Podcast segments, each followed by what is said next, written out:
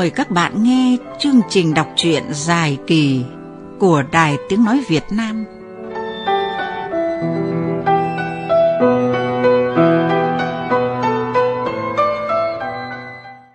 Thưa các bạn, Fraser có việc phải đi London trong vòng một tuần lễ.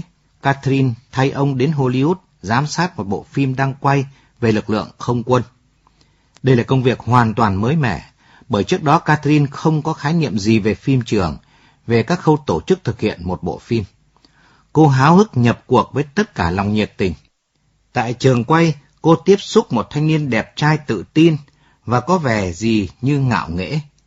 Tên anh ta là Larry Douglas. Mặc dù chưa biết nhiều về người thanh niên này, Catherine có ấn tượng rất lạ, thậm chí còn tỏ ra giận dữ khinh miệt bởi cái sự là lơi cười cợt của anh ta đối với phụ nữ. Giữa cô và anh ta đã xảy ra những xung đột không đáng có. Vậy anh ta là ai? Mối quan hệ giữa anh ta với Catherine sẽ tiến triển như thế nào đây?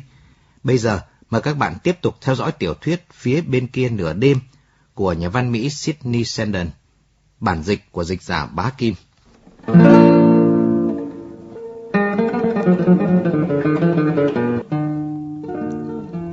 Đêm hôm sau từ London, Fraser gọi điện thoại cho Catherine hỏi về tình hình vừa qua. Nàng thông báo cho ông biết mọi chuyện xảy ra ban ngày, song không hề đề cập đến sự kiện với Larry Douglas. Khi nào Fraser trở lại Washington, nàng sẽ kể lại chuyện đó cho ông sau để hai người có dịp cười với nhau. Sáng sớm hôm sau, Catherine đang mặc quần áo để ra trường quay, thì chuông ở cửa réo vang. Nàng mở cửa, đã thấy một chú bé làm việc truyền tin đứng ngoài cửa, tay ôm một bó hoa hồng lớn. Nó hỏi, chị là Catherine Alexander? Phải, mời chị ký vào đây. Nàng ký vào tờ giấy cậu bé trao cho nàng, rồi đón lấy bó hoa, nàng nói, đẹp quá nhỉ? Phải mất 15 đô la. Sao? 15 đô la ạ? Bó hoa này do người nhận trả tiền đấy ạ? Tôi không hiểu.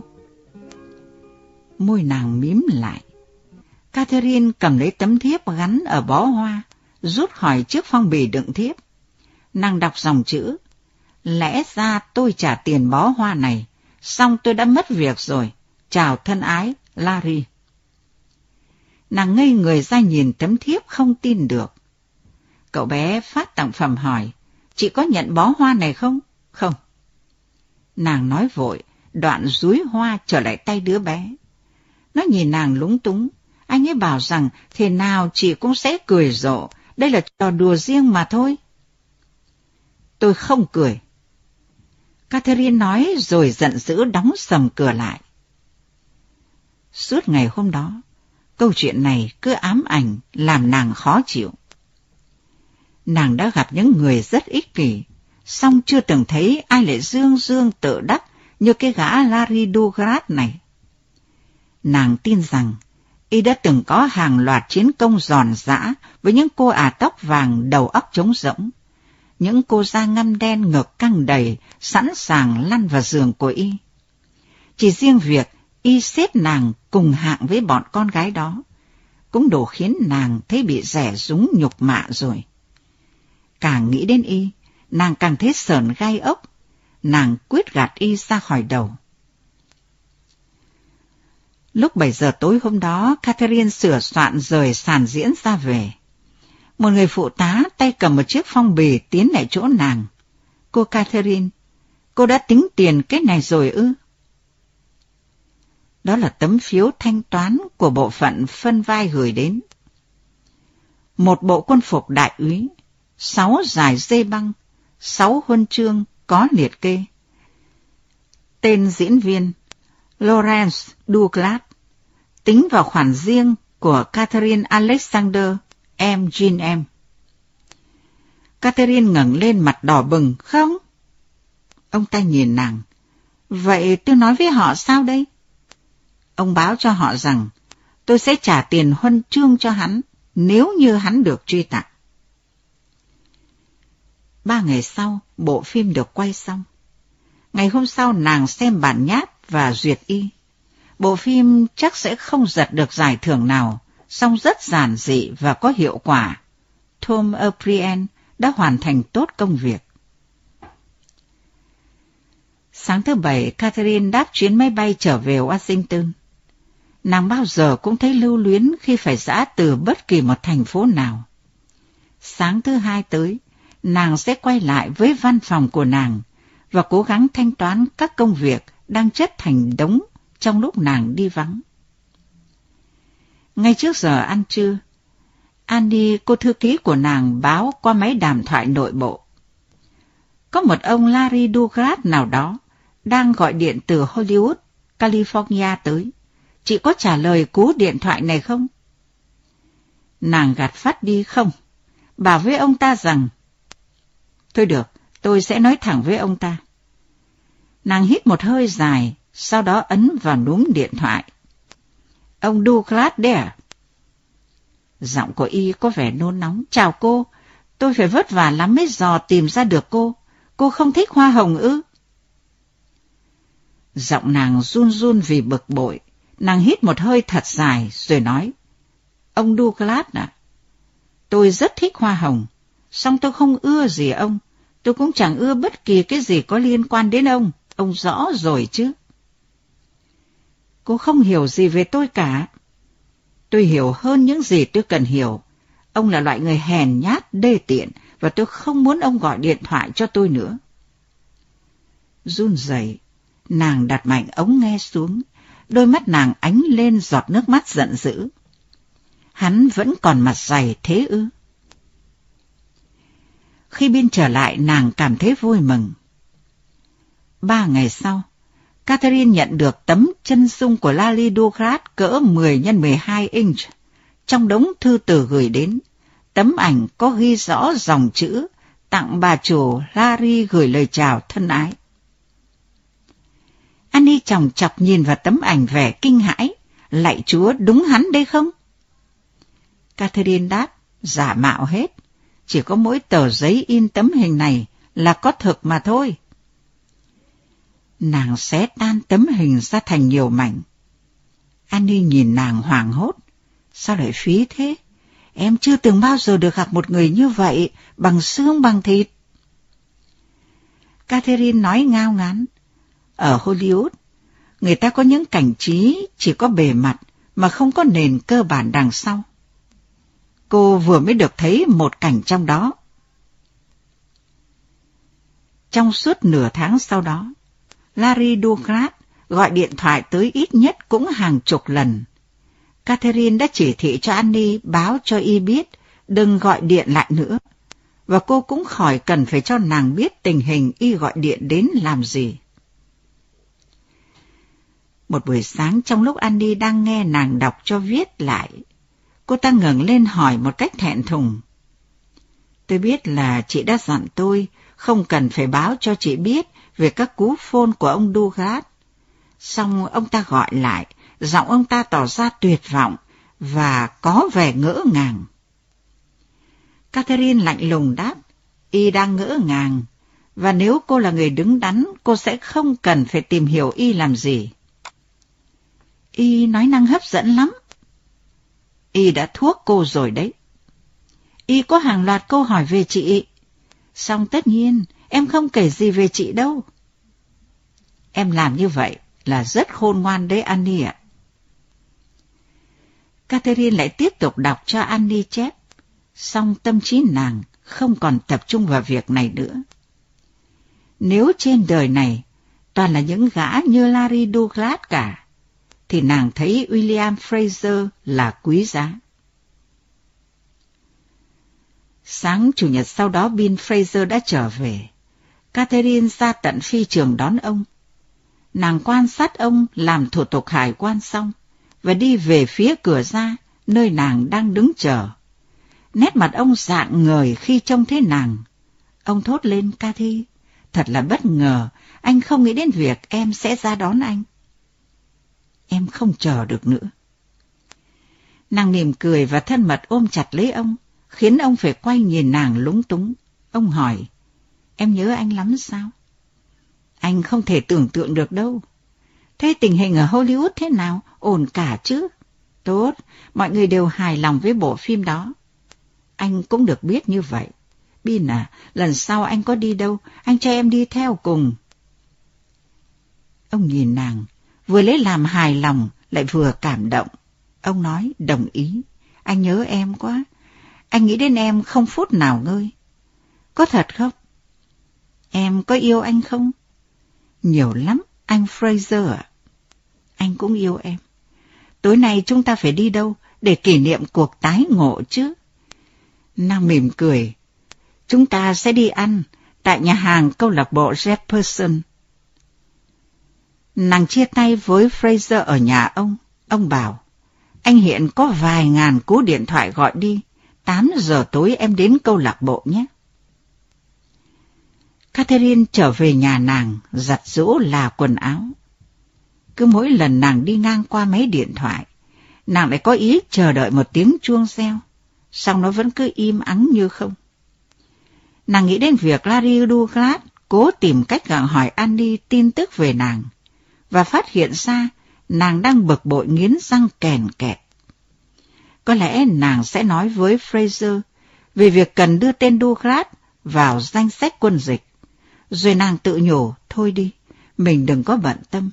Có thể họ sẽ gạt hắn ngay, họ sẽ thử thách và phát hiện ra rằng hắn chỉ là kẻ phóng đạn.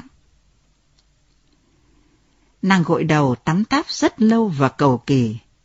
Đến lúc đang lau khô người, thì chuông điện thoại kêu vang. Nàng ra nhấc máy lên hỏi lạnh lùng, chuyện gì vậy? Tiếng Fraser vang lên, chào em, sao thế? À, không có gì đâu Bin ạ, em vừa mới tắm xong đấy mà. Xin lỗi em nhé. Giọng Fraser có vẻ đùa giỡn. À, ý anh nói là anh xin lỗi về việc anh không tới đó để đón em được. Nàng đáp em cũng vậy. Anh muốn gọi để bảo với em rằng anh nhớ em lắm, đừng đến chậm đấy. Catherine mỉm cười. Vâng. Nàng từ từ gác máy, vừa nghĩ đến Fraser. Lần đầu tiên nàng cảm thấy ông sẵn sàng hỏi cưới nàng làm vợ. Ông sắp sửa yêu cầu nàng trở thành bà William Fraser. Nàng nhắc to cái tên bà Fraser. Kể nghe cũng cao sang đấy chứ. Nàng nghĩ, lạy chúa, mình đang thấy ngán lắm rồi. Giá như cách đây sáu tháng thì mình đã thấy buồn nôn. Thế mà bây giờ mình lại thấy cái tên đó nghe cao sang cơ đấy. Nàng đã thay đổi nhiều đến thế rồi sao? Ý nghĩ đó chẳng khiến nàng dễ chịu chút nào. Nàng nhìn đồng hồ rồi nhanh chóng vặn xiêm áo.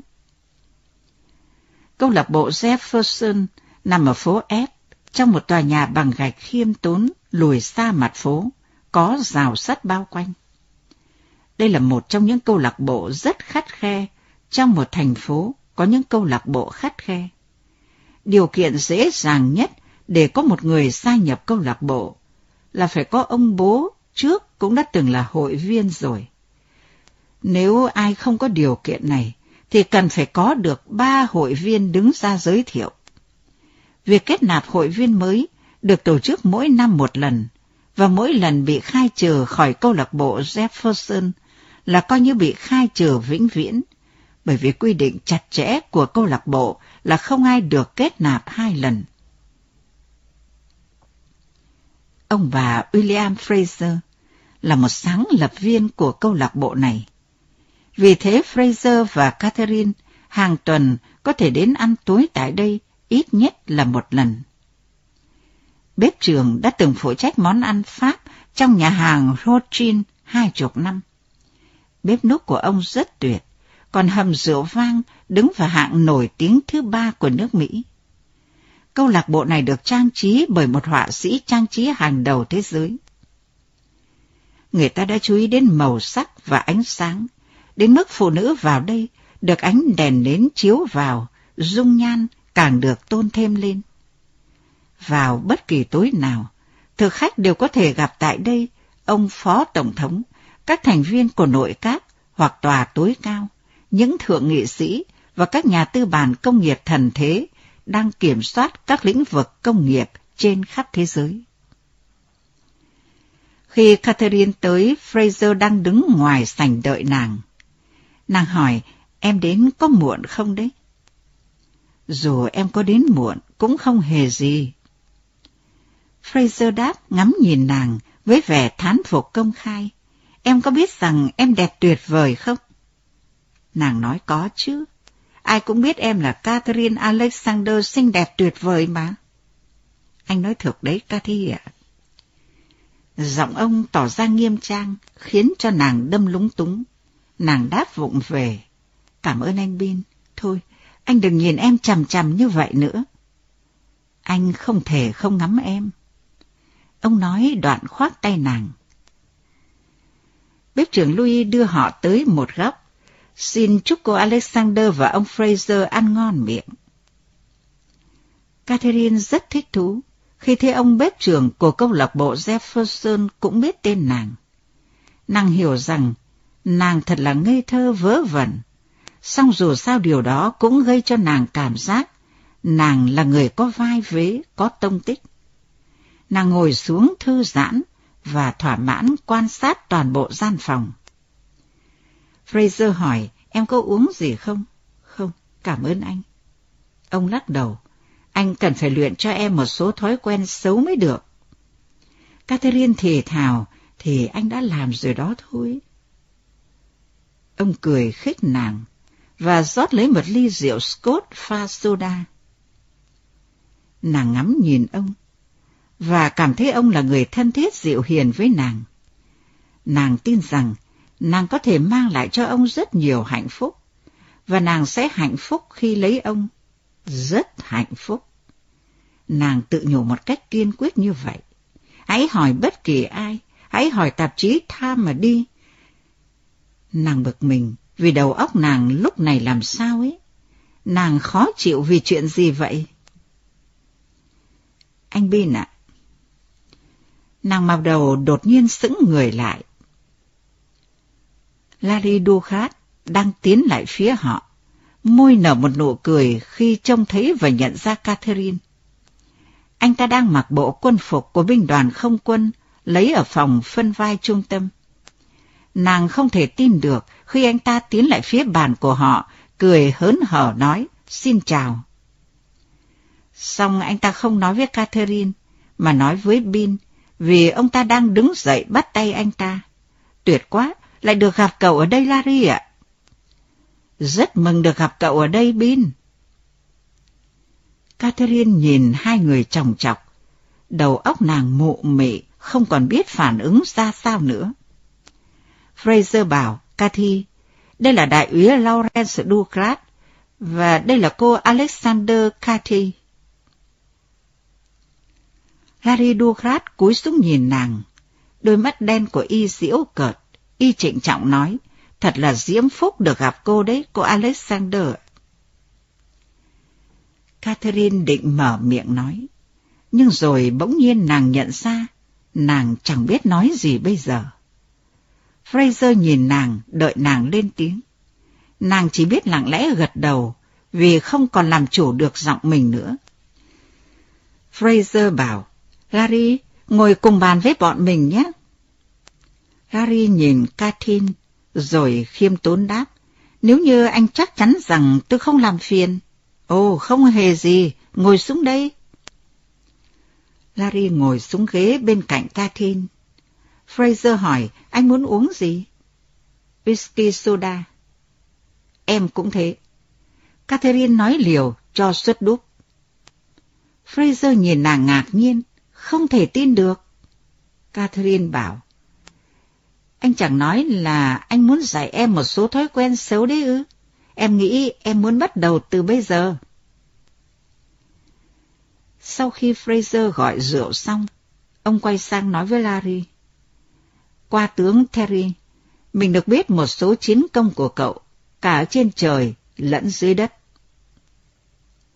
Catherine nhìn Larry chằm chằm, đầu óc nàng đang bối rối. Nàng cố định thần lại hỏi, thế những huân chương đó... Chàng nhìn nàng vẻ chân thật, sao cơ? Nàng nuốt nước bọt. À, thế ông kiếm chúng ở đâu? Chàng nghiêm trang đáp, tôi giành được trong cuộc vui chơi đấy. Fraser cười ha hà. Trong cuộc vui chơi, vừa qua Larry đã bay trong không lực Hoàng gia Anh. Anh ấy là chỉ huy phi đoàn Mỹ bên đó. Người ta phải thuyết phục anh trở về chỉ huy một căn cứ phi công chiến đấu ở Washington để đào luyện một số phi công chúng ta sẵn sàng chiến đấu. Catherine quay nhìn Larry chầm chầm. Chàng mỉm cười hồ hởi với nàng, đôi mắt đưa đẩy, như trong một cảnh quay lại ở một cuốn phim cũ. Catherine lại nhớ rành giọt từng lời nàng đã nói trong lần gặp nhau đầu tiên. Nàng đã ra lệnh cho chàng phải gỡ bỏ giải băng đại úy và các huân chương của chàng đi, và chàng đã làm một cách vui vẻ. Nàng đã lên mặt hách dịch, và nàng gọi chàng là thằng hèn. Bây giờ thì nàng chỉ muốn trốn xuống dưới gầm bàn. Fraser nói, giá như cậu cho mình biết trước rằng cậu về thành phố này, mình sẽ đi lùng một cô bê béo cho cậu. Chúng ta sẽ làm một bữa tiệc thật to, mừng cậu trở về. Mình thích thế này hơn. Larry đáp. Chàng nhìn sang Catherine. Nàng quay đi chỗ khác, không dám bắt gặp cái nhìn của chàng. Larry tiếp tục một cách thật thà. Thực ra khi mình đang ở Hollywood, nghe tin cậu sản xuất một bộ phim huấn luyện binh đoàn không quân, mình đã đi tìm cậu. Chàng dừng lại, châm điếu thuốc, rồi thận trọng thổi tắt que diêm. Mình đã tới chỗ làm phim, nhưng không thấy cậu ở đó. Fraser đáp, mình phải bay đi London công tác, Catherine tới đó. Mình rất ngạc nhiên sao hai bồ lại không gặp nhau. Catherine ngẩng nhìn Larry. Lúc này chàng đang chăm chú quan sát nàng, đôi mắt chàng lộ vẻ thích thú. Bây giờ là lúc nhắc lại những chuyện đã xảy ra. Nàng sẽ kể hết cho Fraser nghe, rồi cả ba cùng cười ha hà, coi như một giai thoại lý thú. Xong không biết làm sao, cổ họng nàng cứng lại, không thốt được nên lời. Larry nấn ná đợi nàng một lát, rồi mới lên tiếng. Đoàn làm phim đông quá, có lẽ chúng tôi không gặp được nhau. Nàng thế ghét Larry, đã tìm cho nàng một lối thoát như vậy, song cũng đồng thời lại biến họ thành đồng lõa chống lại Fraser. Khi bồi mang rượu đến, Catherine uống hết ngay suất rượu của nàng và lại gọi một suất mới. Tối nay sẽ là tối kinh khủng nhất trong đời nàng. Nàng không tài nào thoát khỏi nơi đây. Thoát khỏi Larry Douglas. Fraser hỏi Larry về những chuyện chiến đấu đã qua. Larry kể lại với vẻ dễ dàng lý thú. Rõ ràng chàng chàng coi việc gì là nghiêm túc cả. Chàng vốn là người thích thoải mái. Song Catherine phải miễn cưỡng lắm mới chịu thừa nhận rằng một người thích thoải mái vẫn có thể tình nguyện xung vào không lực Hoàng gia Anh và trở thành anh hùng chiến đấu chống không quân Đức, Luwafer. Và thật phi lý, nàng càng thêm căm thù khi thấy y là một vị anh hùng. Thái độ của nàng tự phản lại nàng. Nàng ngồi suy nghĩ mãi bên ly rượu Scott thứ ba. Y là anh hùng hay tên hèn nhát, có gì là khác nhau đâu. Sau đó nàng nhận thấy, nếu như y là một tên hèn nhát, y mới đúng là hình ảnh mà nàng có thể hiểu được. Nàng ngồi ngà ngà vì men rượu, lắng nghe hai người đàn ông trò chuyện. Khi Larry nói, chàng bộc lộ một nhiệt tình sôi nổi, và cái nhiệt tình sôi nổi đó dường như sờ mó thấy được và nó lây lan sang cả nàng.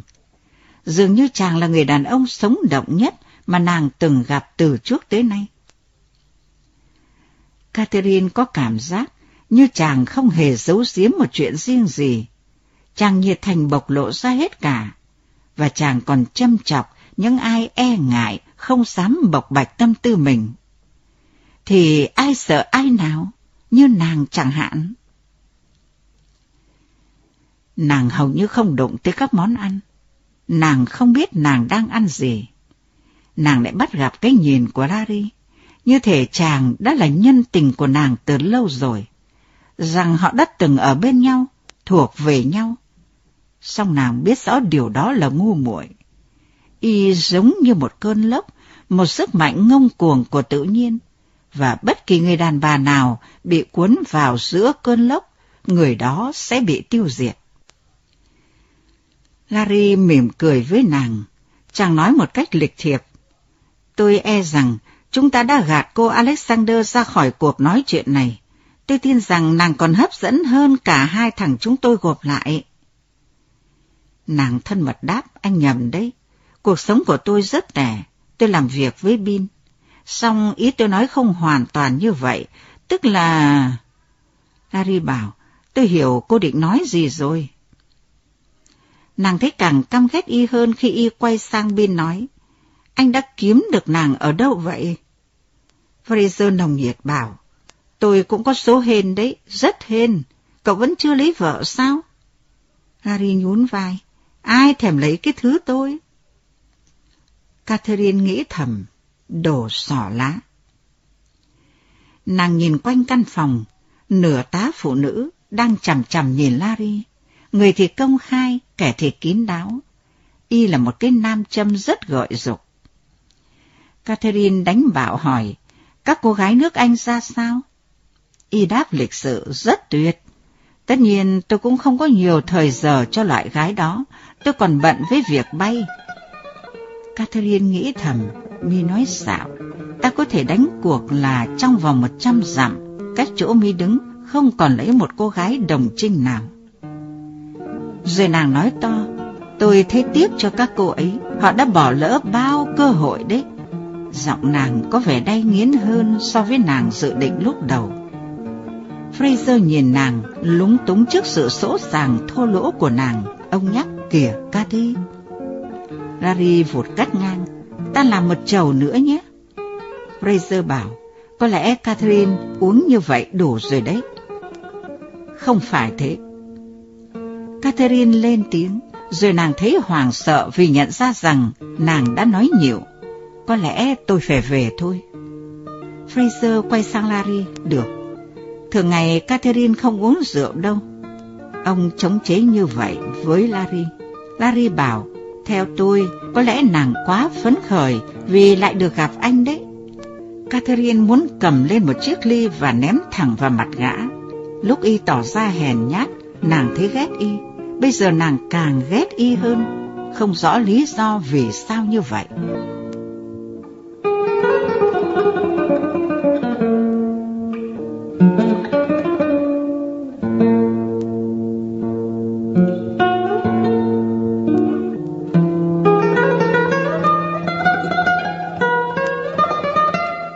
Lần chạm trán với Larry Douglas ở trường quay khiến cho Catherine cảm thấy khó chịu vì cái vẻ diễu cợt tự tin quá đáng của anh ta. Trong khi cố quên đi chuyện bực mình đó, thì Douglas lại chủ động khiêu khích cô bằng việc tặng hoa, nhưng lại không trả tiền mua hoa và yêu cầu cô thanh toán cho bộ quân phục cùng những huy chương của anh ta. Hành động có vẻ kỳ quặc này càng khiến cô giận dữ. Douglas còn tiếp tục làm phiền cô bằng những cuộc điện thoại gọi tới văn phòng của cô ở Washington. Về phần mình, mặc dù tránh mặt anh ta nhưng cô lại không dứt được ý nghĩ về anh ta. Và một cuộc chạm trán bất ngờ diễn ra với họ. Đúng hơn là cuộc gặp gỡ tình cờ giữa Fraser, Catherine và Douglas. Anh không phải là kẻ vô công rồi nghề như Catherine lầm tưởng, mà anh là một người anh hùng, vị đại úy chỉ huy một phi đội bay của không lực Mỹ. Catherine vô cùng bối rối khi đối diện với anh ta. Cô cảm nhận một luồng điện mạnh mẽ đang lan truyền trong cơ thể mình. Liệu cô có giống như bao nhiêu người phụ nữ khác dễ dàng bị chinh phục bởi vẻ đẹp đầy nam tính của anh ta hay không? Bây giờ, qua giọng đọc nghệ sĩ ưu tú Hoàng Yến, mời các bạn tiếp tục theo dõi tiểu thuyết Phía bên kia nửa đêm của nhà văn Mỹ Sydney Sheldon bản dịch của dịch giả Bá Kim.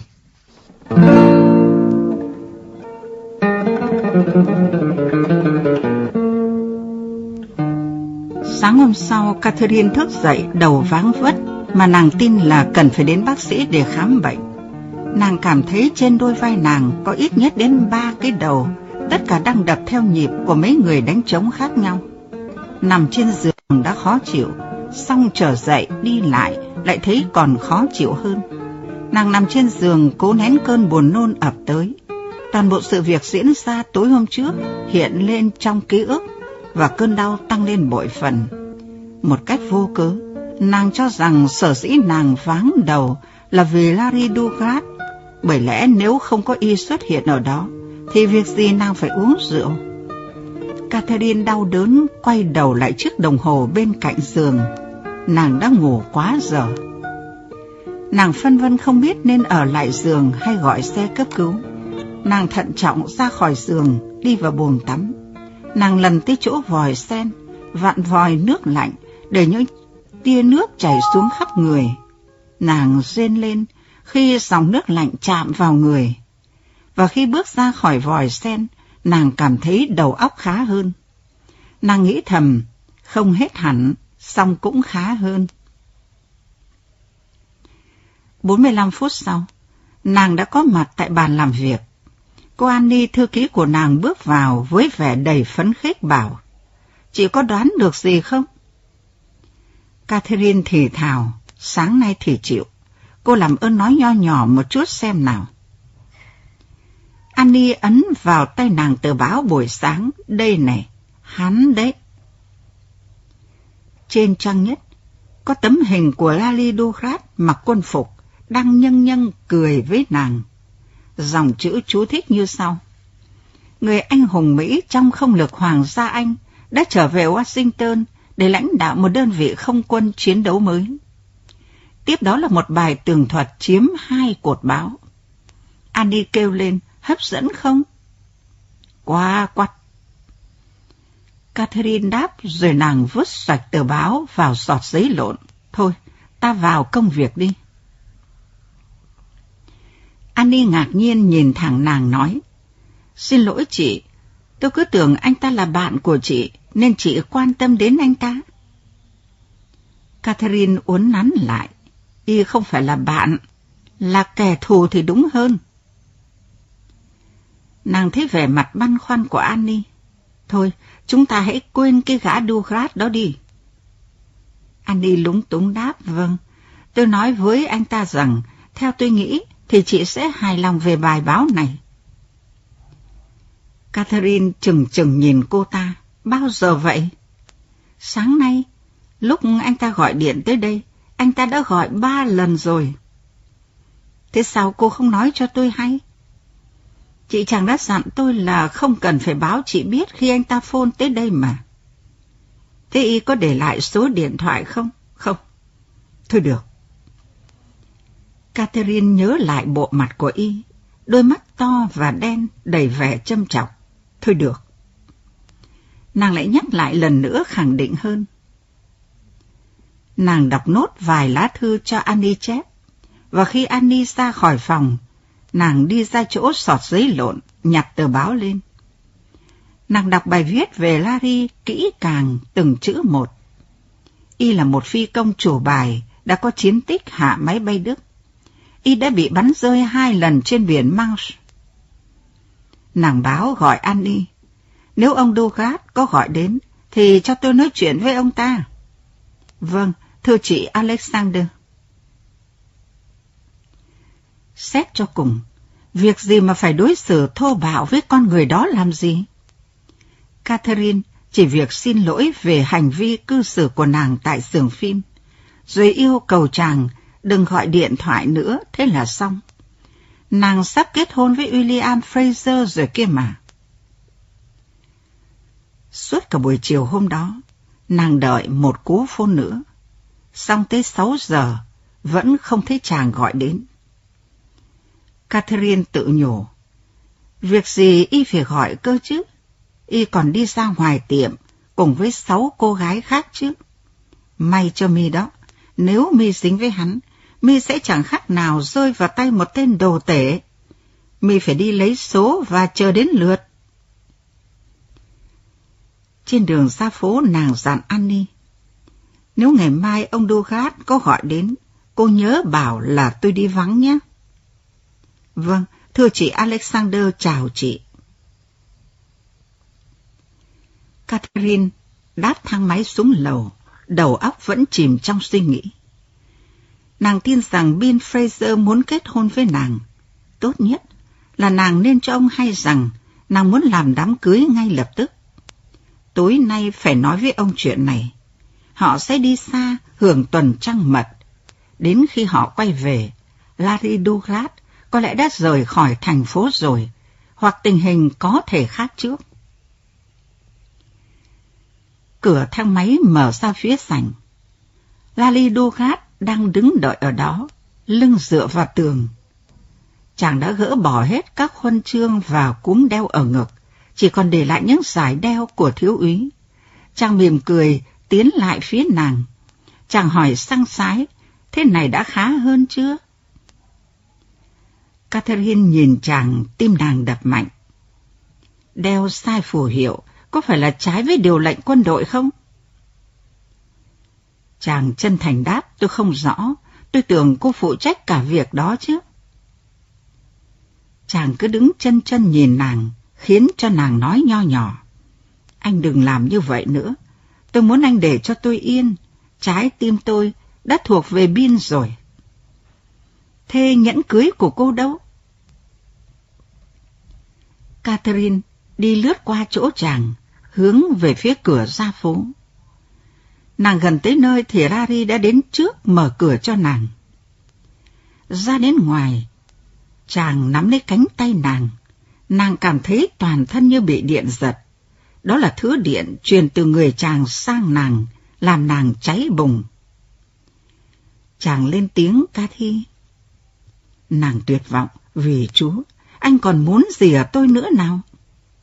Muốn mọi thứ, anh muốn có em.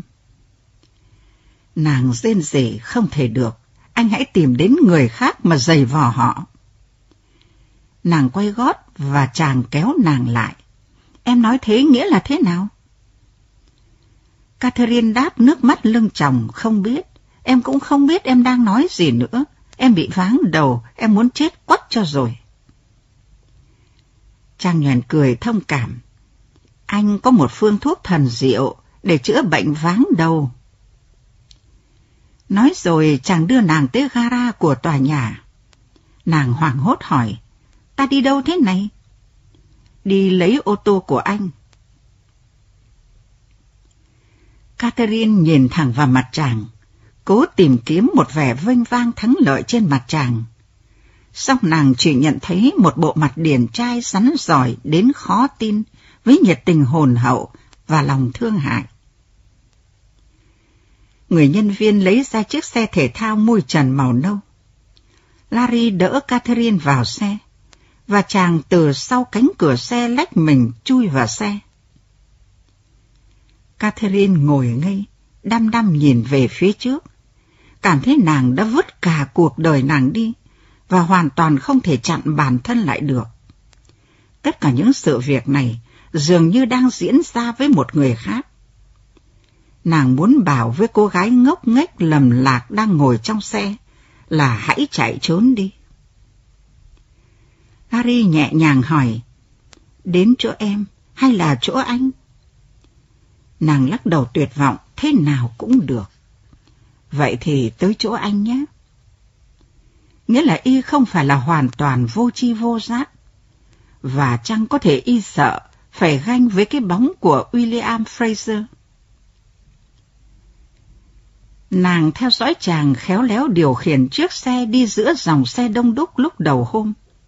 Không, chàng chẳng hề e ngại một điều gì. Sự hấp dẫn của chàng một phần là ở chỗ đó.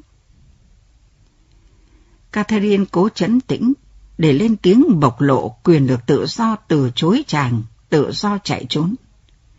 Làm sao nàng yêu William Fraser mà lại còn có tình cảm như vậy với Larry được? Larry lặng lẽ bảo, anh cũng thấy hồi hộp chẳng kém gì em đâu. Tất nhiên y đang nói xạo. Có lẽ y nói như vậy với mọi cô ả là nạn nhân của y, khi y đưa họ tới giường của y nhằm quyến rũ họ. Song chí ít, y cũng không tỏ ra quá háo hức. Chỉ có điều khiến nàng băn khoăn nhất là việc nàng đang phản bội bin Fraser. Ông là người rất thân thiết với nàng. Nàng không thể làm ông đau khổ được. Mà việc này chắc sẽ khiến ông đau khổ rất nhiều. Nàng nhận thức ra điều đó. Nàng còn hiểu rằng việc nàng sắp làm đây là một sai lầm hết sức vô nghĩa. Song hình như nàng không còn ý chí nữa rồi. Họ đã đến một khu dân cư đầy thú vị, với những cây cao bóng cả chạy dọc hai bên phố. Larry dừng xe lại trước một cư xá nhiều căn hộ. Chàng nói nhỏ nhẹ, ta đến nơi rồi. Catherine cảm thấy đây là cơ hội cuối cùng để nàng cự tuyệt, để nàng bảo cho chàng buông tha nàng. Nàng lặng lẽ ngó nhìn Rari đi quanh xe, sang bên phía kia mở cửa xe cho nàng. Nàng bước ra và đi vào trong cư xá. Căn nhà của Rari được trang trí cho một người đàn ông với màu sắc khỏe khoắn và đồ đạc cũng giống như nam phái. Họ bước vào phòng. Larry giúp Catherine cởi áo khoác. Nàng run lên bần bật. Chàng hỏi, em lại ư? Không. Em có uống gì không? Không. Nhẹ nhàng, chàng ôm nàng trong cánh tay và họ hôn nhau. Người nàng như bốc lửa. Không một lời, Larry đưa nàng vào phòng ngủ. Sự hối thúc ngày càng tăng khi hai người cùng lặng lẽ cởi áo quần. Nàng nằm ra giường và chàng tiến lại gần bên. Larry. Nhưng đôi môi chàng đã áp sát môi nàng và đôi tay chàng nhẹ nhàng lần lần trên khắp người nàng. Catherine quên hết thảy, trừ một niềm hoan lạc đang xảy ra với nàng. Tất cả những gì nàng đã từng đọc và từng nghe thấy đều không nói được những cảm xúc của nàng lúc này. Khó có thể tin được rằng thân thể một người khác lại mang cho nàng một niềm khoái lạc đến như vậy. Nàng nằm đó thanh thản với tâm trạng của một người đàn bà, và nàng cho rằng nếu như nàng không bao giờ gặp lại chàng lần nữa, nàng sẽ thấy thầm cảm ơn chàng vì toàn bộ quãng đời còn lại của nàng. Ca Thi Nàng xoay lại nhìn chàng chậm chạp và lười nhác, sao cơ? Giọng nàng lúc này có vẻ trầm hơn, chín chắn hơn. Em bỏ cái bàn tay đầy móng nhọn ra khỏi lưng anh đi. Nàng bỗng nhận ra rằng mình đang như muốn cào cấu vào da thịt chàng. Ồ, em xin lỗi. Nàng định vuốt ve tấm lưng của chàng. song chàng đã nắm lấy tay nàng và kéo nàng lại sát mình. Không hề gì. Em có thấy sung sướng không? Sung sướng. Môi nàng run rẩy và nàng bỗng hốt hoảng òa khóc. Tiếng khóc nức nở rền rĩ làm cho toàn thân nàng quằn quại. Chàng ôm nàng trong tay vuốt ve, cố cho cơn xúc động chóng qua. Nàng bảo em xin lỗi, Em không hiểu vì sao em lại làm như vậy. Em thất vọng ư? Catherine nhìn chàng và định tỏ ý phản đối, xong lại thấy chàng đang châm chọc mình. Chàng ôm nàng và họ lại làm tình, lần này còn mãnh liệt hơn trước nhiều. Sau đó họ nằm lại trên giường, chàng cứ kể lể và nàng chẳng chú ý nghe gì. Nàng chỉ muốn được nghe giọng nói của chàng, còn không cần biết nội dung chàng nói gì. Nàng nhận thấy người đàn ông dành cho nàng đây rồi, không còn phải là ai khác. Và nàng cũng thấy rằng, con người này sẽ không thuộc về bất kỳ người đàn bà nào khác. Nàng thấy có thể rồi đây, nàng sẽ không còn gặp lại chàng nữa, và nàng chẳng qua chỉ là một cuộc chinh phục nữa đối với chàng. Nàng nhận thấy chàng đang ngừng nói và đang nhìn mình. Em chẳng nghe anh nói một lời nào cả. Nàng bảo xin lỗi, em còn đang thả hồn suy nghĩ. Chàng nói về Phật ý, anh tự ái đấy, em chỉ quan tâm đến thân thể anh thôi. Nàng lấy tay vuốt ve bộ ngực và cái bụng rám nắng của chàng. Nàng mỉm cười, em không có kinh nghiệm, nhưng em nghĩ cơ thể của anh đẹp lắm, mà đẹp thật. Nàng định hỏi cảm tưởng của chàng đối với nàng, xong lại thấy ngại ngùng. Cathy ạ, à, em xinh đấy. Nàng thấy xúc động, nhưng đồng thời lại thấy tự ái khi nghe chàng nói vậy. Bất kỳ điều gì chàng nói với nàng, chàng cũng đã từng nói hàng ngàn lần với những phụ nữ khác. Không biết lúc chia tay, chàng sẽ nói sao đây? Thỉnh thoảng em ghé thăm anh nhé, hay thỉnh thoảng anh sẽ đến chỗ em. Có lẽ thậm chí chàng sẽ còn muốn gặp nàng đôi ba lần nữa trước khi chàng bỏ đi với người đàn bà khác. Nàng biết trước hậu quả của việc nàng sắp hứng chịu. Mình đã bước vào đây, đôi mắt mở to, chân sang rộng.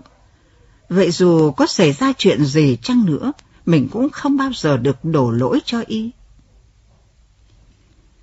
Chàng choàng tay ôm lấy nàng và kéo sát lại gần. Em có biết rằng em là một cô gái rất đặc biệt không Cathy? Em có biết rằng em là một cô gái rất đặc biệt không? Alice, Susan, Margaret, Paige, Rena. Ngay từ lần đầu gặp em, anh đã có cảm giác đó. Anh chưa từng có cảm giác như vậy với ai trước đây. Nàng vùi đầu vào ngực chàng, không còn dám lên tiếng nữa. Khi siết chặt lấy chàng, nàng đã thầm nói lời tạm biệt rồi. Larry bảo, anh đói rồi. Em có biết anh đang cảm thấy ra sao không? Có, em biết. Em mà cũng biết, em đòi hỏi tình dục ghê gớm lắm. Nàng ngẩng lên cảm ơn anh. Chàng dẫn nàng vào chỗ tắm gương sen và mở nước ra. Chàng lấy cái mũ gương sen, gài lên móc treo ở trên tường xuống, đặt nó lên đầu Catherine, để cho nước chảy trên khắp mái tóc của nàng. Nào, lại đây. Chàng nói và kéo nàng đến chỗ những tia nước đang phun ra suối xả. Sau đó họ mặc quần áo, trèo lên chiếc xe của chàng và lái về Maryland. Ở đây họ tìm ra một tiệm ăn nhỏ còn mở cửa. Họ ăn món tôm hùm và uống sâm banh. Đến 5 giờ sáng, Catherine gọi điện thoại tới nhà riêng của William Fraser và đứng đợi lắng nghe tiếng chuông reo từ cách xa 80 dặm vọng lại. Cuối cùng giọng ngái ngủ của Fraser trả lời qua máy alo. Chào anh Bin, Catherine đây. Catherine, suốt buổi tối, anh đã cố tìm cách gọi cho em mà không được. Em đang ở đâu vậy? Vẫn bình thường chứ? Em vẫn khỏe. Em đang ở Maryland với Larry Douglas. Chúng em đã lấy nhau rồi. Paris, năm 1941 Christian Babe là người không gặp may. Ông thám tử người bé nhỏ chán hói đang ngồi trên bàn. Một điếu thuốc lá đang cắn giữa hai hàm răng gãy khớp khảnh và ám khói thuốc. Ông đang ngồi buồn bã, nghĩ tới đống hồ sơ đặt trước mặt. Những tin tức chứa trong đó sắp làm cho ông mất đi một khách hàng. Ông đã từng chém Noel Pay bằng những món thù lao béo bở ghê rợn về các dịch vụ ông đã làm cho nàng. Xong không phải ông buồn chỉ vì ông sắp mất một nguồn thu nhập, mà vì ông nhớ chính cô khách hàng đó. Ông căm ghét Noel Pay, song nàng lại là một người đàn bà hấp dẫn nhất mà ông từng gặp. Ba bê xây bao mộng đẹp quanh Noel, mà trong đó cuối cùng bao giờ nàng cũng rơi vào quyền lực của ông. Thế mà bây giờ công việc sắp kết thúc rồi và ông sẽ không bao giờ còn gặp lại nàng nữa.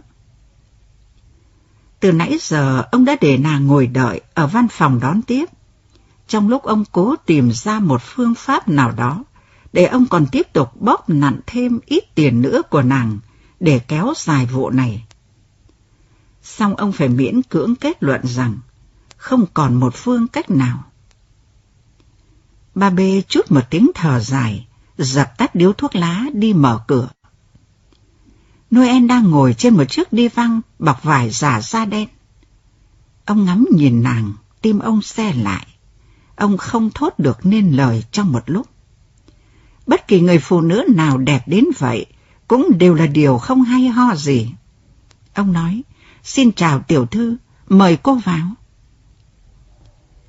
Nàng bước vào văn phòng ông với vẻ duyên dáng của một người mẫu. Có được một khách hàng tên tuổi như Noel Pay cũng là vinh hạnh đối với ba b và ông thường xuyên phải nhắc đến tên nàng. Điều này sẽ hấp dẫn những người khách khác. Kristan B cũng không thuộc loại người quá băn khoăn về chuyện đạo đức. Ông trò chiếc ghế, mời cô ngồi, tôi lấy cho cô một ly brandy nhấm nháp nhé. Ông có phần tưởng tượng ra rằng sẽ làm cho Noel say khướt để nàng phải cầu xin ông quyến rũ nàng. Nàng nói không, tôi đến để hỏi ông về bản tường trình.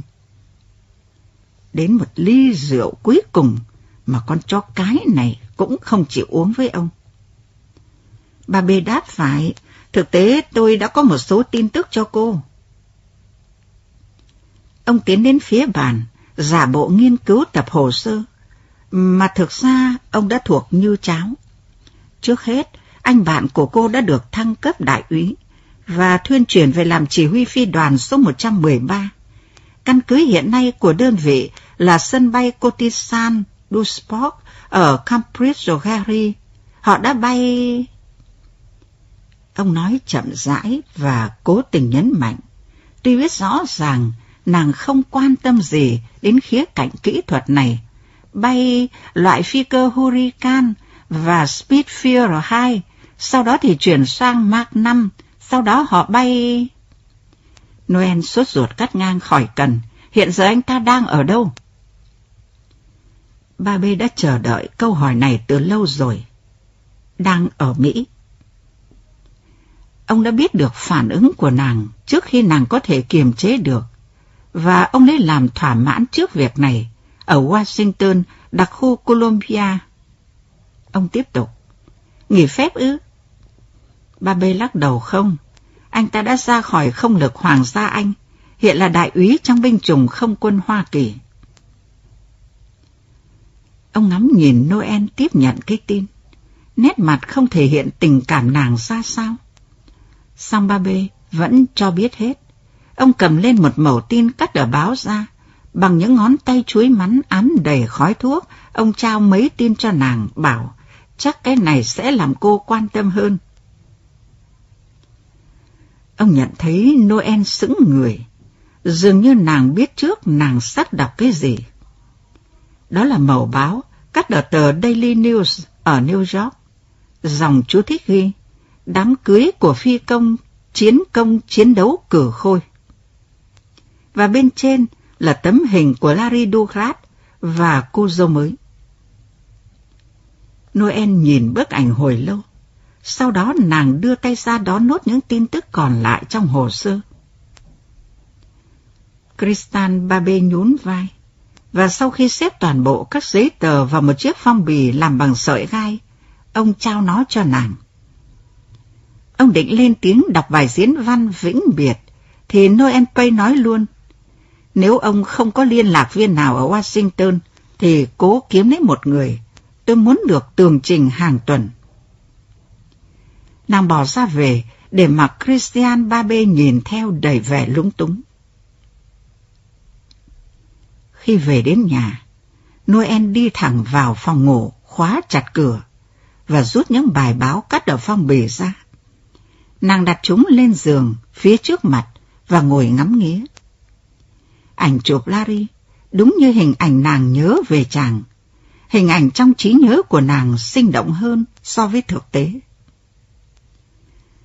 Không một ngày nào trôi qua mà Noel không sống lại với quá khứ có chàng tưởng như họ đã cùng đóng với nhau trong một vở kịch cách đây lâu rồi. Và nàng có thể nhắc lại từng cảnh một theo ý muốn. Nàng có thể diễn lại một số đoạn vào một số ngày nhất định, và để dành những đoạn khác cho những hôm khác, khiến cho mỗi cảnh ký ức luôn luôn sống đậm mới mẻ. Noel quay sang chúi đến người vợ của Larry, Nàng nhận thấy ở cô ta có một khuôn mặt xinh đẹp, trẻ trung thông minh với một nụ cười trên môi.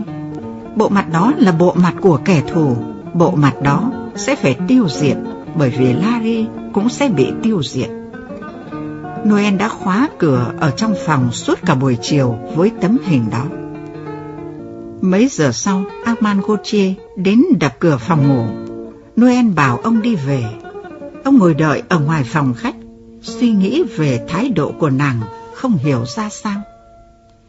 Cuối cùng Noel xuất hiện, nàng có vẻ tươi tỉnh lạ thường, như nàng nhận được một tin vui gì đó. Nàng không hề giải thích gì cho Gautier. Và cả ông biết, dù có gặng hỏi nàng, cũng vô ích. Tối hôm đó sau khi đi diễn ở nhà hát về, nàng làm tình với ông bằng cả sự say mê cuồng nhiệt khiến ông nhớ lại những ngày đầu họ chung sống với nhau. Sau đó Gauthier nằm trên giường, cố tìm cách giải thích thái độ của cô gái đẹp nằm cạnh ông. Song ông không có một cơ sở nào cả.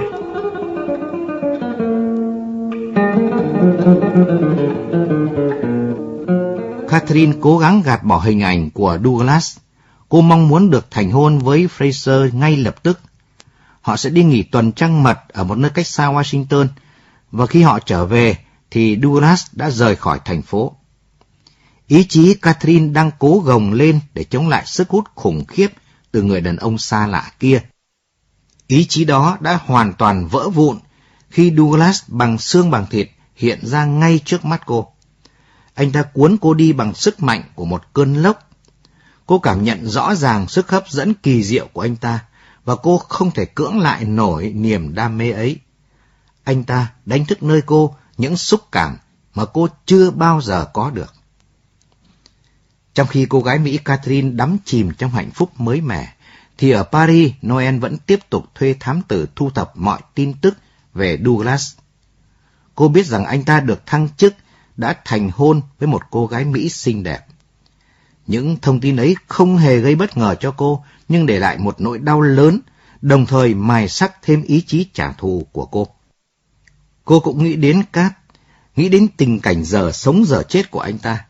Cô phải giúp anh ta rời khỏi Paris, dù đó là công việc vô cùng nguy hiểm.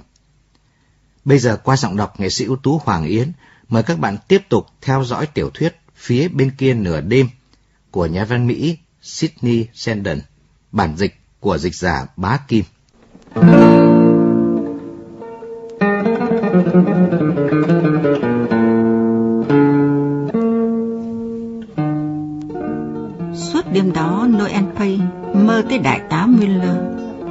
gã sĩ quan xe tapo bạch đạng tóc thưa đó, đang tra tấn nàng bằng một thanh sắt nung nóng đóng dấu những chữ thập ngoặc lên da thịt nàng.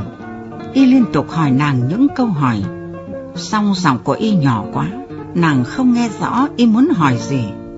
Rồi Y lại lấy miếng sắt nung ấn vào người nàng, rồi bất ngờ lại chính là Larry đang nằm trên bàn đau đớn rên rỉ.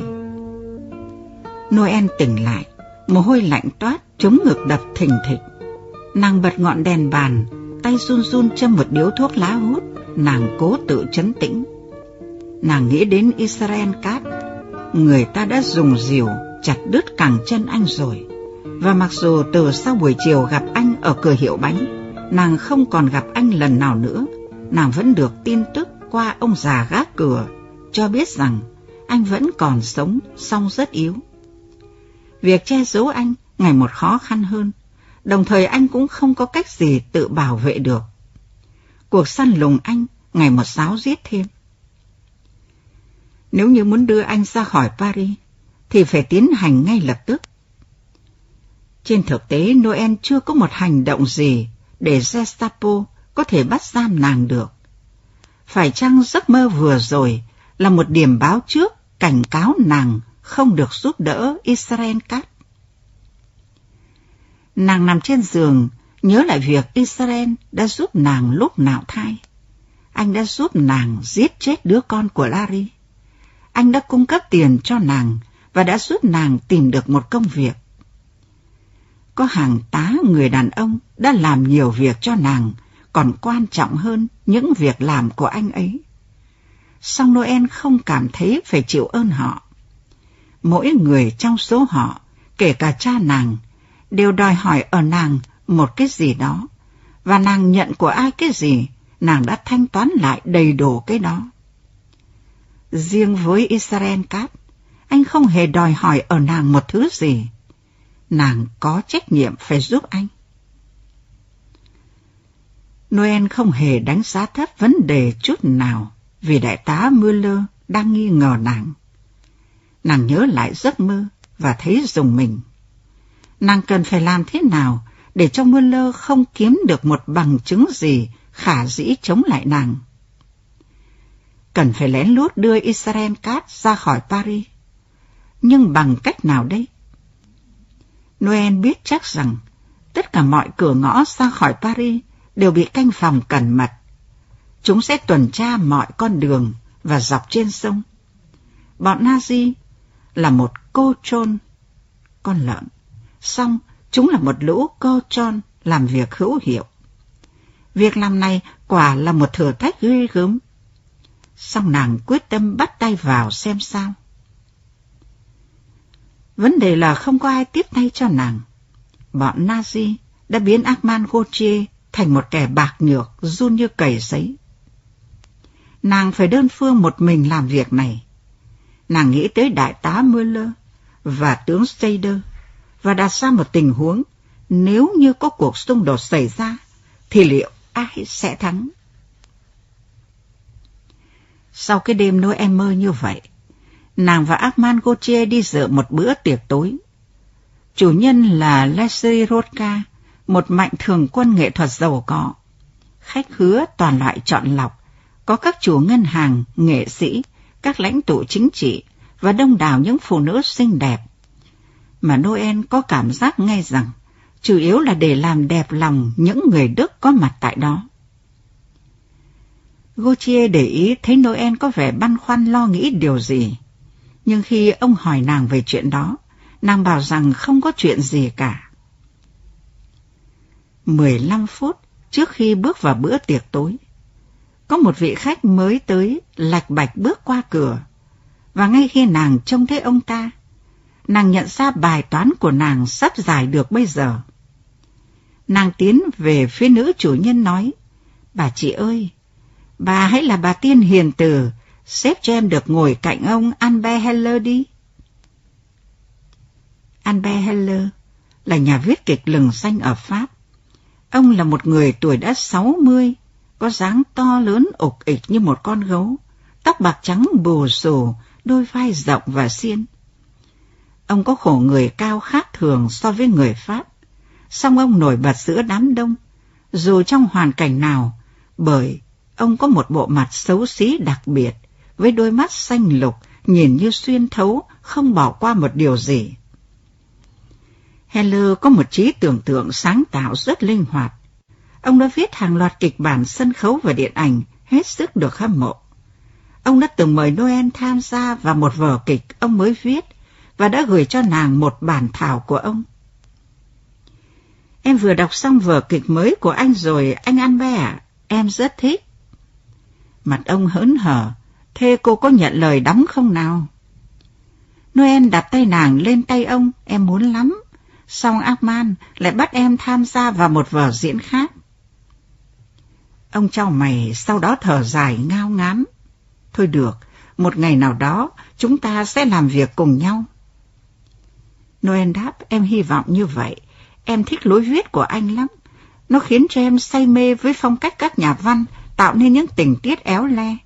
Em không rõ anh làm như thế nào. Ông nhún vai. Cũng giống như việc em sắm vai vậy. Đó là bí quyết của bọn anh kiếm cơm mà thôi. Nàng bảo không, khả năng vận dụng trí tưởng tượng của anh như vậy đối với em là một việc kỳ ảo. Em cũng đang cố viết một chuyện đây. Thế hả? Vâng, nhưng mà em đang bị tắc tị. Noel hít một hơi thật sâu. Đoạn nàng liếc nhìn quanh bàn tiệc, tất cả những người khách khác đang mải vui chuyện của họ. Nàng cúi sát và Albert Heller hạ thấp giọng. Em đang gặp một tình huống, trong đó nhân vật nữ của em đang cố tìm cách lén lút đưa người tình của cô ta ra khỏi Paris quốc xã đang truy lùng anh chàng. À... Người đàn ông to béo ngồi ngây, lấy cái nĩa gầy gầy miếng salad, rồi dầm nó xuống đĩa. Sau đó ông bảo, dễ thôi, cho anh chàng mặc quân phục Đức, rồi đi thẳng trước mũi của họ. Noel thở dài bảo, nhưng mà tình hình ở đây phức tạp hơn. Chàng bị thương mất một chân, không thể đi lại bình thường. Tiếng gõ gõ bỗng ngưng bặt. Im lặng một lúc lâu, Heller mới lên tiếng. Một chiếc thuyền trên sông Sen. Bị theo dõi rồi. Thế tất cả các phương tiện vận tải ra khỏi Paris đều đang bị theo dõi sao? Phải. Vậy thì cô phải dùng ngay những người quốc xã làm việc này cho cô. Như thế nào? Nhân vật nữ của cô có hấp dẫn không? Ông nói, chẳng thèm ngó nhìn Noel, có. Giả sử nhân vật nữ của cô kết thân với một sĩ quan Đức, một gã cao cấp chẳng hạn, có được không nào? Noel nhìn ông, song ông vẫn lảng tránh đôi mắt nàng. Được, thế đấy. Cô hãy cho nàng hẹn hò với gã sĩ quan kia. Họ sẽ đi nghỉ cuối tuần ở đâu đó bên ngoài Paris. Bạn bè sẽ bố trí cho nhân vật nam của cô ẩn náu trong thùng chiếc xe đó. Viên sĩ quan phải là một nhân vật quan trọng đủ vai vế để sao cho xe của ông ta không bị khám xét. Nàng hỏi, thế nếu thùng xe bị đóng kín thì liệu anh ta có bị chết ngạt không? Albert Heller nhấp một ngụm rượu vang, lặng lẽ suy nghĩ. Cuối cùng ông bảo không nhất thiết như vậy. Ông nói với Noel liền trong 5 phút với giọng hết sức khẽ. Và khi nói xong ông còn thêm chúc may mắn. Xong ông vẫn không hề nhìn thẳng vào mặt nàng. Sáng sớm hôm sau, Noel gọi điện cho tướng Stader. Một nhân viên tổng đài trả lời, và một lúc sau, Noel được nối dây với một sĩ quan tùy tùng, cuối cùng với thư ký của ông tướng. Xin cho biết ai gọi điện cho tướng Stader. Noel Pay. Nàng phải nhắc đi nhắc lại đến lần thứ hai. Xin lỗi cô, hiện nay tướng Stader đang bận hội nghị, không ai được quấy rầy ông. Nàng ngập ngừng, vậy tôi gọi lại có được không? Ông còn bận hội nghị cả ngày hôm nay. Tôi đề nghị cô viết cho tướng quân một bức thư nêu rõ công chuyện của cô. Noel suy nghĩ một lát về ý kiến đó, rồi nàng thoáng mỉm cười giễu cợt không sao, cứ báo cho ngươi biết là tôi gọi đến. Một giờ sau điện thoại của nàng réo vang. Tướng Hastader gọi, ông ta xin lỗi, xin lỗi cô. Mãi đến bây giờ, gã ngu xuẩn kia mới cho tôi biết tin nhắn của cô. Lẽ ra tôi phải cho họ biết là phải nối điện thoại của cô cho tôi. Xong tôi chưa bao giờ nghĩ tới khả năng cô sẽ gọi điện cho tôi. Noel bảo, em mới đáng là người có lỗi. Bây giờ em mới biết là ông rất bận. Cô cần gì vậy? Xin cứ nói. Noel ngập ngừng chọn từng lời. Ông có nhớ chuyện ông nói với em trong bữa tiệc không? Có. Em đã nghĩ nhiều đến anh Han ạ. Em rất muốn gặp anh. Tối nay em đi ăn với anh nhé. Giọng y bỗng trở nên náo nức. Noel đáp, ra ngoài Paris nhé. Nếu chúng ta đi cùng nhau, em muốn chúng ta đi ra khỏi nơi này. Ở đâu vậy? Em muốn nơi đó phải thật đặc biệt. Anh có biết Ostrat không? Không. Đó là một làng nhỏ xinh xắn gần Le Havre và cách Paris khoảng 150 cây số. Ở đó có một quán trọ cổ yên tĩnh. Tuyệt đấy Noel ạ. Bây giờ anh chưa thể đi ngay được đâu. Y nói thêm vẻ thanh minh, anh còn đang dự... Noel cắt ngang lạnh lùng em hiểu, có lẽ để khi khác vậy. Hượm đã. Ngừng một lúc lâu. Bao giờ em có thể đi được? Tối thứ bảy, sau buổi trình diễn, anh sẽ thu xếp mọi chuyện. Chúng ta có thể bay xuống... Noel hỏi, thế tại sao ta không đi xe hơi? Như vậy thú vị hơn nhiều. Thôi thì tùy em. Anh sẽ đón em tại nhà hát.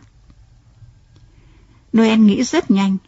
Em phải về nhà thay quần áo trước, vậy anh đến đón em tại nhà được không? Tùy em đấy, người yêu thương của anh. Hẹn tối thứ bảy nhé. 15 phút sau, Noel trao đổi lại với ông già gác cửa. Ông ta chăm chú lắng nghe và lắc đầu phản đối mạnh mẽ. Không, không được, tiểu thư ạ. Tôi sẽ nói lại chuyện này với người bạn chúng ta. Xong chắc chắn anh ấy sẽ không làm được. Có họa là điên khùng mới liều lĩnh như vậy. Khác nào cô khuyên anh ta ra đầu thú và xin việc làm cho sở Gestapo. Noel thuyết phục ông già nhất định được mà. Phương án này do một bộ óc vĩ đại nhất nước Pháp nghĩ ra đấy. Khi nàng bước ra khỏi cửa khu cư xá của nàng chiều hôm đó, nàng trông thấy một người đang đứng dựa vào tường, giả đò chăm chú đọc một tờ báo. Noel bước ra ngoài trời mùa đông lạnh khô. Người đàn ông kia đứng thẳng dậy và kín đáo lẽo đẽo theo sau nàng, cách một khoảng xa xa. Noel bước chậm rãi nhàn tản qua các phố và dừng lại tất cả các tủ kính bày hàng. Năm phút sau khi Noel rời khỏi tòa nhà, ông già gác cửa cũng đi ra. Sau khi liếc nhanh kiểm tra lại xem mình có bị ai bám đuôi không. Ông già gọi một chiếc taxi và trao cho tài xế địa chỉ của một cửa hàng bán đồ thể thao Montmartre. Hai giờ sau, ông già gác cửa báo lại cho Noel rằng tối thứ bảy người ta sẽ đưa anh ấy lại chỗ cô. Tối thứ bảy, sau khi nghe Noel biểu diễn xong, đại tá Kurt Muller của sở Gestapo đã đợi nàng ở hậu trường. Noel bỗng linh cảm chuyện chẳng lành. Kế hoạch chạy trốn đã được vạch ra khớp đến từng phút giây, không thể để một kẽ hở trì hoãn nào được. Đại tá Müller lên tiếng, tôi đã ngồi ở hàng trước xem cô biểu diễn. Tiểu thư ạ, cứ mỗi lần cô lại diễn hay hơn một chút. Giọng nói với âm sắc cao và nhẹ của y khiến cho nàng trở lại mơ màng sống động hơn. Cảm ơn đại tá, xin phép đại tá cho tôi được thay đổi trang phục. Noel đi về phía phòng trang điểm của nàng và y cũng đi theo ngay. Đại tá Müller nói tôi sẽ đi theo cô. Nàng bước vào phòng hóa trang. Gã đại tá bạch tạng đi kèm sát nàng. Y ngồi thoải mái xuống một chiếc ghế bành. Noel lưỡng lự dây lát, rồi bắt đầu cởi sống váy. Trong lúc Y vẫn cứ dừng dưng ngắm nhìn nàng. Nàng hiểu ra rằng Y là một kẻ đồng tính luyến ái. Như vậy sự gợi tình, cái thứ vũ khí giá trị ở nàng, đến đây bị tước bỏ. Đại tá Müller nói tiếp. Có một con sẻ nhỏ thì thào vào tai tôi, đêm nay hắn tìm cách chạy trốn đấy. Tim Noel đập hẫng một nhịp, song vẻ mặt của nàng không lộ ra nét gì đặc biệt. Nàng bắt đầu tẩy trang, song vẫn tìm cơ hội để hỏi, tối nay ai định trốn vậy? Israel Cat, người bạn của tiểu thư. Noel xoay ngay người lại, động tác nhanh mạnh, đến nỗi không kịp nhận ra là nàng để rơi trước nịt vũ. Tôi không quen ai.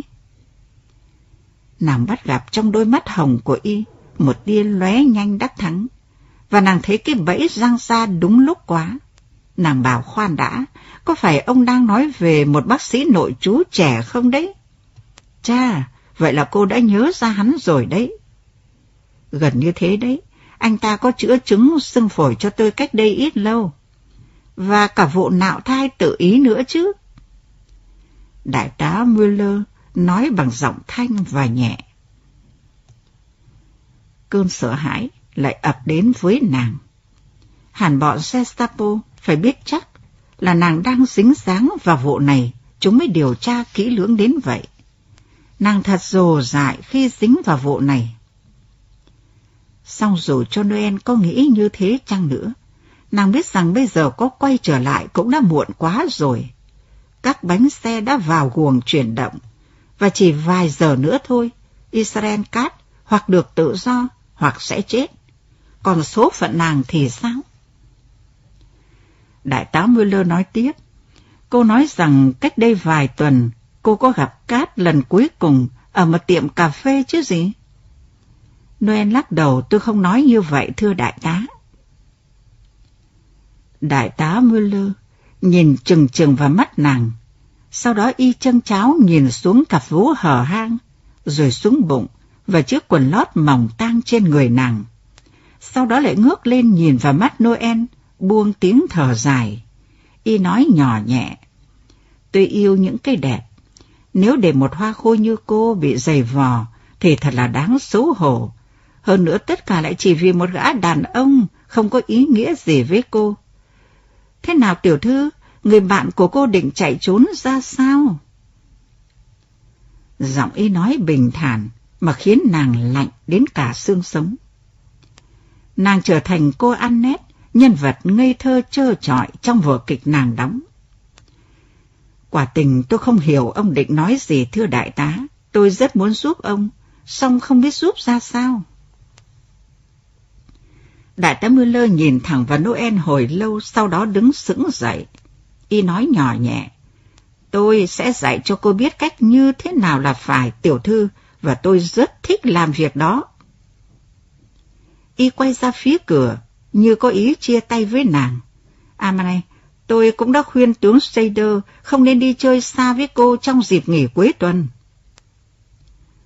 Noel cảm thấy tim nàng nặng như khối chỉ. Muộn quá rồi, không thể báo tin cho Israel cát được nữa. Các đại tá can thiệp vào đời tư của các tướng lĩnh như vậy sao? Đại tá Müller nói vẻ ngao ngán, không đúng như vậy. Trong trường hợp này, tướng Strader vẫn có ý định giữ lời hẹn của ông ta. Và y quay gót đi ra. Noel nhìn theo, chống ngực đập dồn dập. Nàng nhìn lên chiếc đồng hồ mạ vàng đặt trên bàn hóa trang, rồi nhanh chóng mặc sống áo.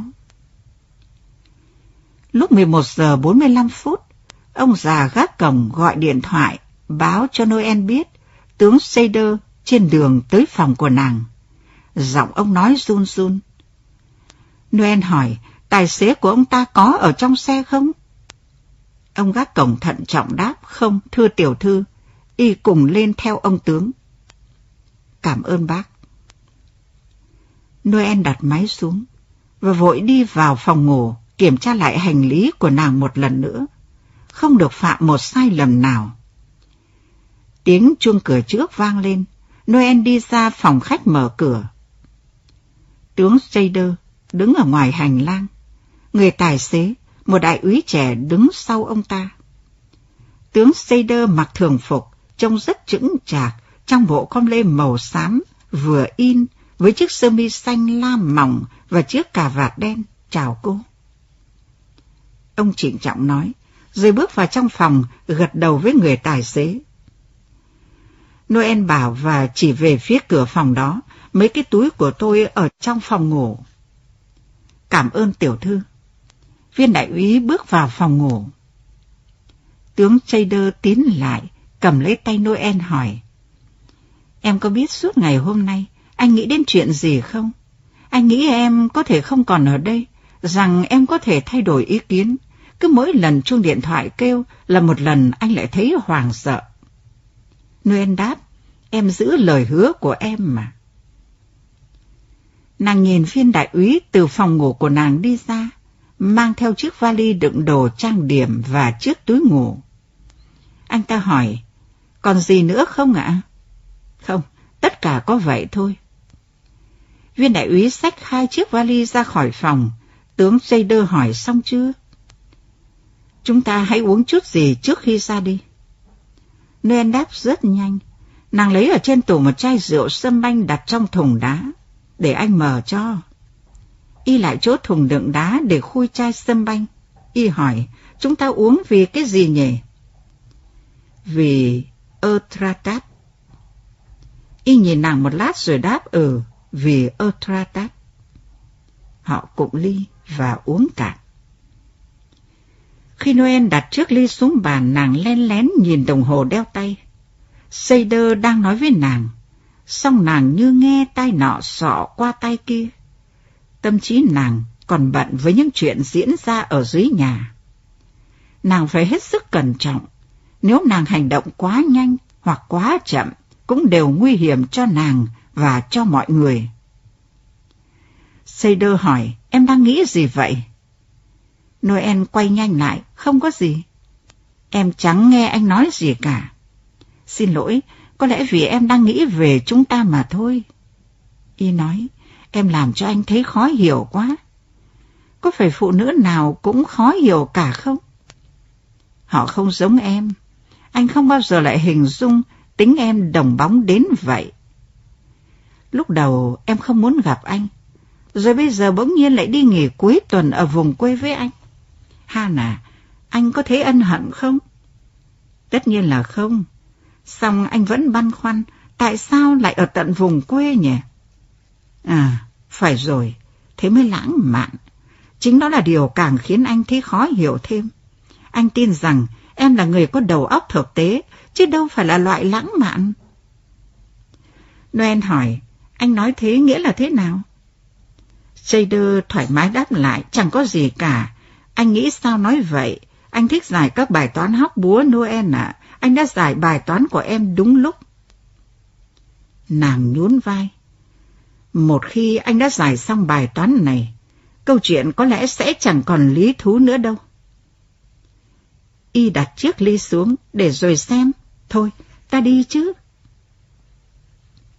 Noel cầm lấy chiếc ly không lên và nói. Em bỏ mấy chiếc này vào chậu rửa đã.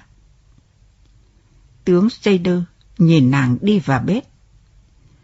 Noel là một trong số những phụ nữ xinh đẹp và có sức quyến rũ mạnh mẽ nhất mà ông đã từng gặp, và ông lại có ý định chiếm đoạt nàng.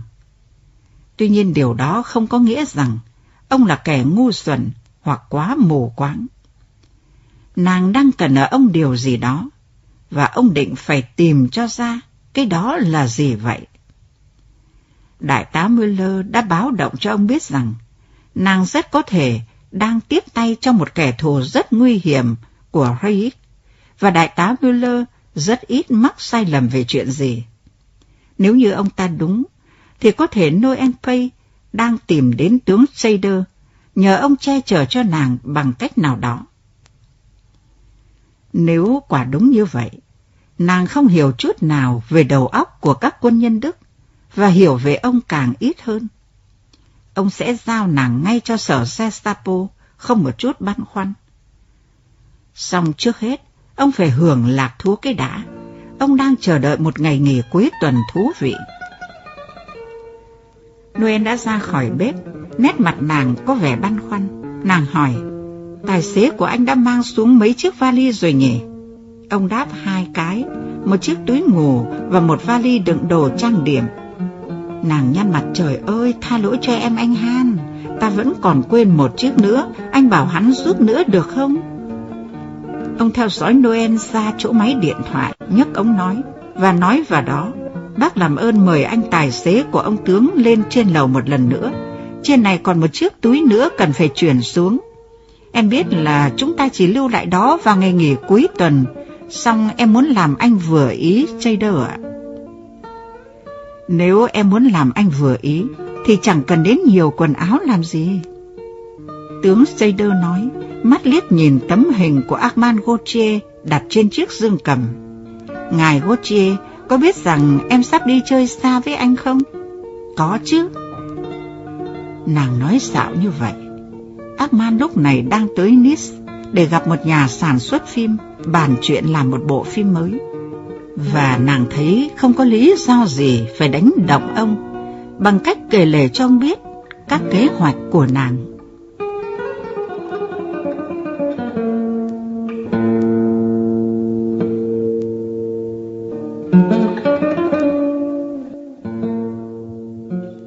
Các bạn vừa theo dõi những trang tiếp cuốn tiểu thuyết Phía bên kia nửa đêm của nhà văn Mỹ Sidney Sheldon, bản dịch của dịch giả Bá Kim.